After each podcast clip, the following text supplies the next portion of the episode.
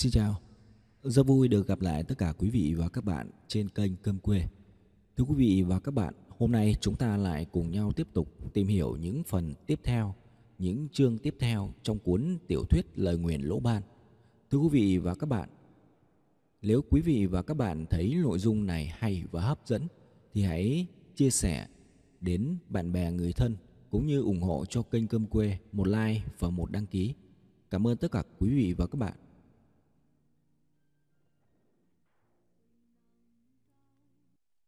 Chương Bục ba, Hồi bốn, Trùng Phá Thể.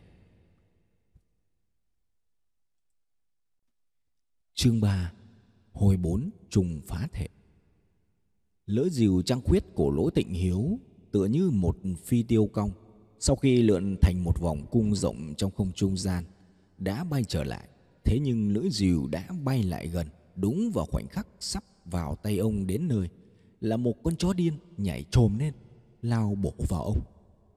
Cú tấn công hung hãn nhanh như chớp, Lỗ Tịnh Hiếu sau một hồi chống đỡ, giờ đã hoa mắt chóng mặt, lực bất tòng tâm. Song lần này, ông không cần phải né tránh, cũng không cần phải đỡ đòn. Lưỡi dìu đã vùn vụt xẹt đến, xoẹt một tiếng, con chó đã bị xẻ ngang thành hai nửa. Lưỡi dìu va phải chướng ngại vật, kỳ thực nực tan hết, rơi ngay xuống đất. Bàn tay Lỗ Tịnh Hiếu chụp vào khoảng không, máu chó tím đen lóng dãy phụt khắp mặt và người ông. Bàn tay trống không của Lỗ Tịnh Hiếu vẫn đang giơ ra cứng đờ. Ông chết đứng chân tại chỗ, chừng chừng nhìn vào hai nửa xác chó vẫn đang co giật trên mặt đất, toàn thân bất động, miệng lắp bắp. Chết rồi, chó chết rồi. À, chó chết rồi, chạy mau. Quỷ Nhãn Tam rú lên thất thanh, giọng nói tràn đầy kinh hãi xen lẫn tuyệt vọng. Những đàn chó vẫn đang vây lấy hắn, hắn không biết phải chạy bằng cách nào. Tuy rằng Lỗ Nhất Khí với viên đá thi khuyển trong tay đang ở gần Lỗ Tịnh Hiếu, tuy rằng đám chó vây quanh Lỗ Tịnh Hiếu chẳng còn lại mấy con, song làn máu chó hôi tanh lồng nóng hổi vừa phun ra đã hấp dẫn chúng, kích thích chúng. Chúng không còn luân phiên tấn công Lỗ Tịnh Hiếu, mà đồng loạt cong lưng vươn bộ lao bộ vào ông. Lỗ Nhĩ Khí đã tin liệu được tình huống này, cậu kêu lớn: "Bác đón ấy!" Rồi lập tức ném viên đá thi khuyển ra. Lỗ Tịnh Hiếu vội giơ tay ra đón lấy. Lũ chó đang tung người sổ lên, bỗng trông toàn bộ vặn người đổi hướng, bỏ chạy toán nạn. Lần này chúng chạy rất xa, chạy rất lộn xộn. Thiên canh trận đã vỡ hoàn toàn. Sở dĩ trận pháp đã bị phá vỡ, một phần là do chúng sợ đá thi khuyển, nhưng một phần khác là vì chúng đã thấy một thứ khủng khiếp hơn nữa. Tuy thứ này trong cơ thể chúng cũng có, song chính vì thế chúng càng hiểu rõ nỗi thống khổ mà thứ đó lại ghê gớm đến mức nào. Thứ đó lập lòe một đốm sáng xanh lam âm mưu, bay dập dờ trong không trung. Trong phạm vi ba thước quanh nó tỏa ra một luồng khí lạnh buốt thấu xương tủy. Tam canh hàn đã thoát khỏi cơ thể. Tam canh hàn trông hệt như một đốm lửa ma chơi, chợt sáng chợt tối, lúc xa lúc gần. Song tốc độ biến hóa của nó nhanh hơn gấp bội so với nửa ma chơi. Vừa xuất hiện trước mặt Lỗ Tịnh Hiếu, lập lòe một cái đã ở sau lưng ông, chớp một cái lại lóe trước mặt Lỗ Nhất Khí. Tốc độ nhanh tới mức ngay cả Lỗ Nhất Khí cũng không thể nhận ra được quỹ đạo di chuyển của nó. Chớp mắt, hàn trùng lại lóe ngay trên trước mặt Quỷ Nhãn Tam. Hắn sợ đến suýt vãi cả ra quần, chỉ kịp một tay chĩa thẳng ngọn bó lửa trên vũ kim cương về phía nó, tay còn lại cầm hương độ hồn nén nén thỏ ra phía ngoài tán rủ. Nhưng con trùng dương không hề sợ hai thứ đó, bắt đầu bay loạn xạ trước mặt Quỷ Nhãn Tam, sau đó dừng lại rất lâu không chịu bỏ đi. Quỷ Nhãn Tam hồn vía lên mây, miệng niệm thần chú trừ tà mau sơn liên hồi, hai hàm răng đã đánh vào nhau lập cập. Cả ba người đều biết rõ, ngay cả bầy chó cũng đều hiểu rõ, con trùng đang tìm chỗ trú thân. Nó đang nửa xem lên lấy bộ lão của ai làm tổ ấm mới. Nó dừng lại rất lâu, rồi chớp mắt một cái lại lóa lên trước mặt Lỗ Nhất Khí.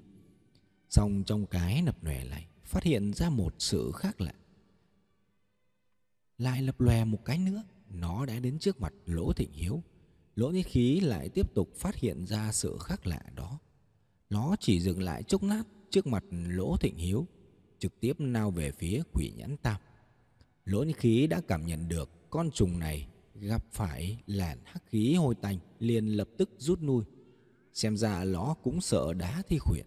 Tốc độ của nó đang dần chậm lại, lúc một chậm hơn. Đương nhiên, chỉ có Lỗ Nhất Khí mới cảm nhận được sự biến hóa này. Ban đầu, hai lần di chuyển của hàn trùng thực sự không nhìn ra được quỹ đạo, nhưng sau khi nó dừng lại khá lâu trước mặt Quỷ Nhãn Tam, Lỗ Nhất Khí bắt đầu cảm nhận được quỹ đạo di chuyển của nó. Bởi vậy, phản ứng tránh né của con trùng khi chạm phải làn khí tỏa ra từ viên đá thi khuyển đã rõ mồn một trong óc cậu. Cậu còn hiểu rõ hơn rằng bác cậu đang có đá thi khuyển bảo vệ. Quỷ Nhãn Tam cũng có được hai vật phòng ngự, chỉ có cậu là không có gì. Thế là cậu từ từ vứt khẩu súng xuống đất, lôi hộp ngọc ra. Cậu biết chiếc hộp này là một bảo bối, đặc biệt là sau khi đã bỏ viên đá thi khuyển ra.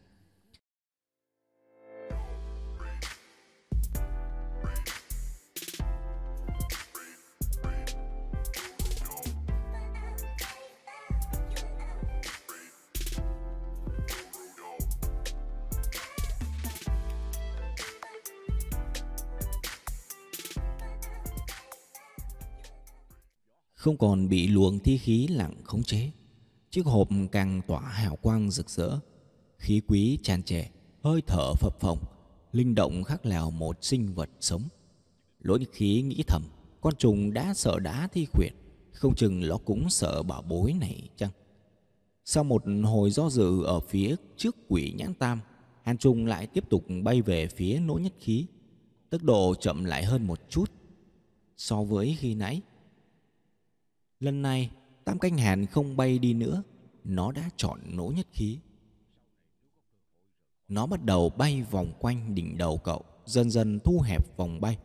Lỗ Nhất Khí vội chạy lao lên phía trước ba bước, sau đó đột ngột chuyển hướng, vặn lưng, ngoắt đầu một cái, lại lao đi ba bước, xong hoàn toàn vô dụng. Con trùng như thể mọc lên trên đầu cậu, Lỗ Nhất Khí di chuyển đến đâu, vị trí của nó thay đổi đến đấy. Trong khi vẫn bay lòng vòng quanh, rất nhanh theo một quỹ đạo hình tròn cố định, Lỗ Nhĩ Khí đành phải dùng tới chiêu thứ hai. Cô mở hộp ngọc ra, một tay cầm chiếc hộp, một tay cầm lấy lắp hộp, cả hai tay giơ lên đỉnh đầu khô khoắng loạn xạ. Thân và lắp của chiếc hộp làm từ ngọc ấm vân nửa nghìn năm đã tạo ra hai đám mây màu đỏ ấm áp che lên đỉnh đầu cậu. Song vẫn không có ích gì.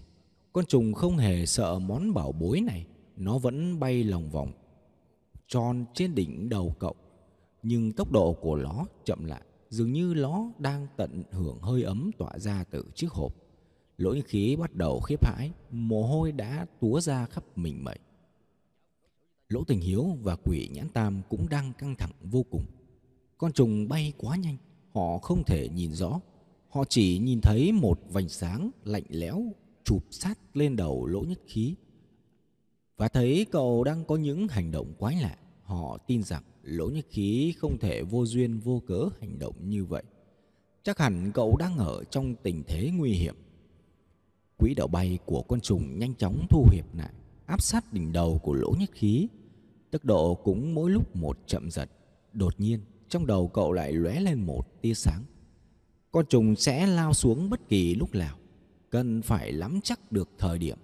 Thế là cậu không khua khoắng loạn xạ lửa, mà cậu đứng im, hai tay vẫn cầm lắp hộp và thân hộp, giơ lên cao đỉnh đầu một chút, khép hờ hai mắt. Cậu có thể cảm nhận được con trùng đang lượn vòng. Cậu có thể nghe được tiếng rung động phát ra từ đôi cánh trong lúc nó bay. Thậm chí cậu còn cảm nhận được cả hơi thở của nó. Mỗi lần nó thở ra, hàn khí buốt lạnh thấu tận xương tủy. Lỗ Nhĩ Khí đang ráo riết tìm kiếm. Cậu cần tìm một vị trí, một tốc độ, một thời điểm. Vị trí là vị trí mà con trùng sắp sửa hạ xuống. Tốc độ là tốc độ cậu đưa tay ra. Còn thời điểm chính là thời điểm đóng nắp hộp nè. Cậu đang nhầm tính quỹ đạo di chuyển của con trùng, đang đo lường tốc độ của nó, đang tính toán tự cự ly bay của nó. Thế là trong đầu cậu đã định vị được một vị trí chính xác. Và thế là hai tay cậu rất tự nhiên đưa lên rồi đóng lại. Đúng vị trí con trùng đang bay tới, tựa như chính nó tự đâm đầu vào trong hộp. Đúng vào khoảnh khắc cậu đẩy nắp hộp lại, khoảnh khắc ánh sáng nét âm u của hàn trùng bị che kín bởi hai đám mây màu đỏ. Một cái bóng màu xám bỗng lướt qua khóe mắt cậu. Ngay trên ngoài cổng Thủy Hoa, hình như vẫn là cái bóng mà cậu đã nhìn thấy trong hành lang Yến Quy. Nhưng giờ đây không phải lúc nghiên cứu về cái bóng đó. Bọn họ cần nhanh chóng tụ lại một chỗ, cùng thoát khỏi nơi đầy dẫy nguy hiểm này. Cậu gật đầu ra hiệu cho bác và Quỷ Nhãn Tam, sau đó cất hộp ngọc vào trong túi áo. Chiếc hộp ngọc ấm vân nửa nghìn năm quả thực là bảo bối. Tam canh hàn bị nhốt trong đó, hàn khí đã bị phong tỏa hoàn toàn. Cậu không hề cảm nhận thấy dù chỉ một chút giá lạnh. Lỗ Nhất Khí chỉ muốn xem xét trên vết thương vai bác, song Lỗ Tịnh Hiếu lắc đầu, không để cho cậu xem, cũng không cho cậu băng bó. Cậu không hỏi vì sao, nhìn vai bác không còn chảy máu nữa lên cậu cũng thôi. Đàn chó đang bị bao vây nè, nhưng nhờ có viên đá thi khuyển trong tay Lỗ Tịnh Hiếu nên chúng lại tản ra. Song chúng không bỏ đi mà bám sát phía sau họ khoảng năm đến sáu bước. Con linh miêu trên nóc xà nhảy vụt xuống dưới, đi theo sau bầy chó. Còn con linh miêu bị bắn mù một mắt cũng xuất hiện từ bên ngoài cổng Thủy Hoa, miệng liên tục gầm gừ đi sau cùng. Bầy chó bao vây Quỷ Nhãn Tam vẫn cứ cử động rất chậm chạp. Khi Lỗ Tịnh Hiếu và Lỗ Nhĩ Khí cầm viên đá thi khuyển trên tay đi tới trước mặt, chúng mới khó nhọc lê bước dịch sang một bên. Lúc này Quỷ Nhãn Tam cũng đã lấy lại tinh thần. Hắn cũng hiểu được rằng có lẽ hương độ hồn trong tay hắn đã phát huy tác dụng, nên lũ chó vây quanh hắn không còn con nào dám tấn công. Lỗ Nhĩ Khí đứng gần Quỷ Nhãn Tam, nên hương độ hồn ít nhiều vẫn còn một chút tác dụng. Bởi vậy bầy chó điên vây quanh cậu, tấn công có phần chậm rãi hơn.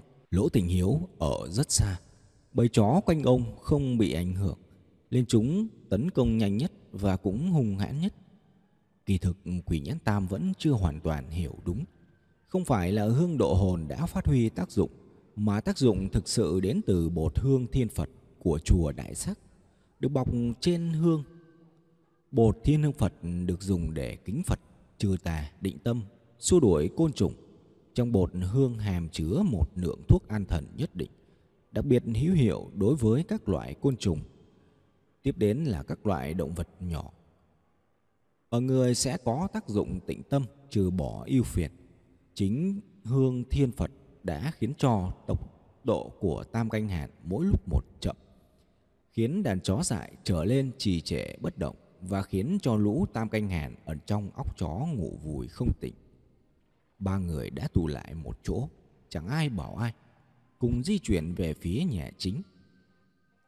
Lúc này, đổi sang Lỗ Tịnh Hiếu tay cầm đá thi khuyển đi trước mở đường. Tim ông như treo ngược theo mỗi bước đi.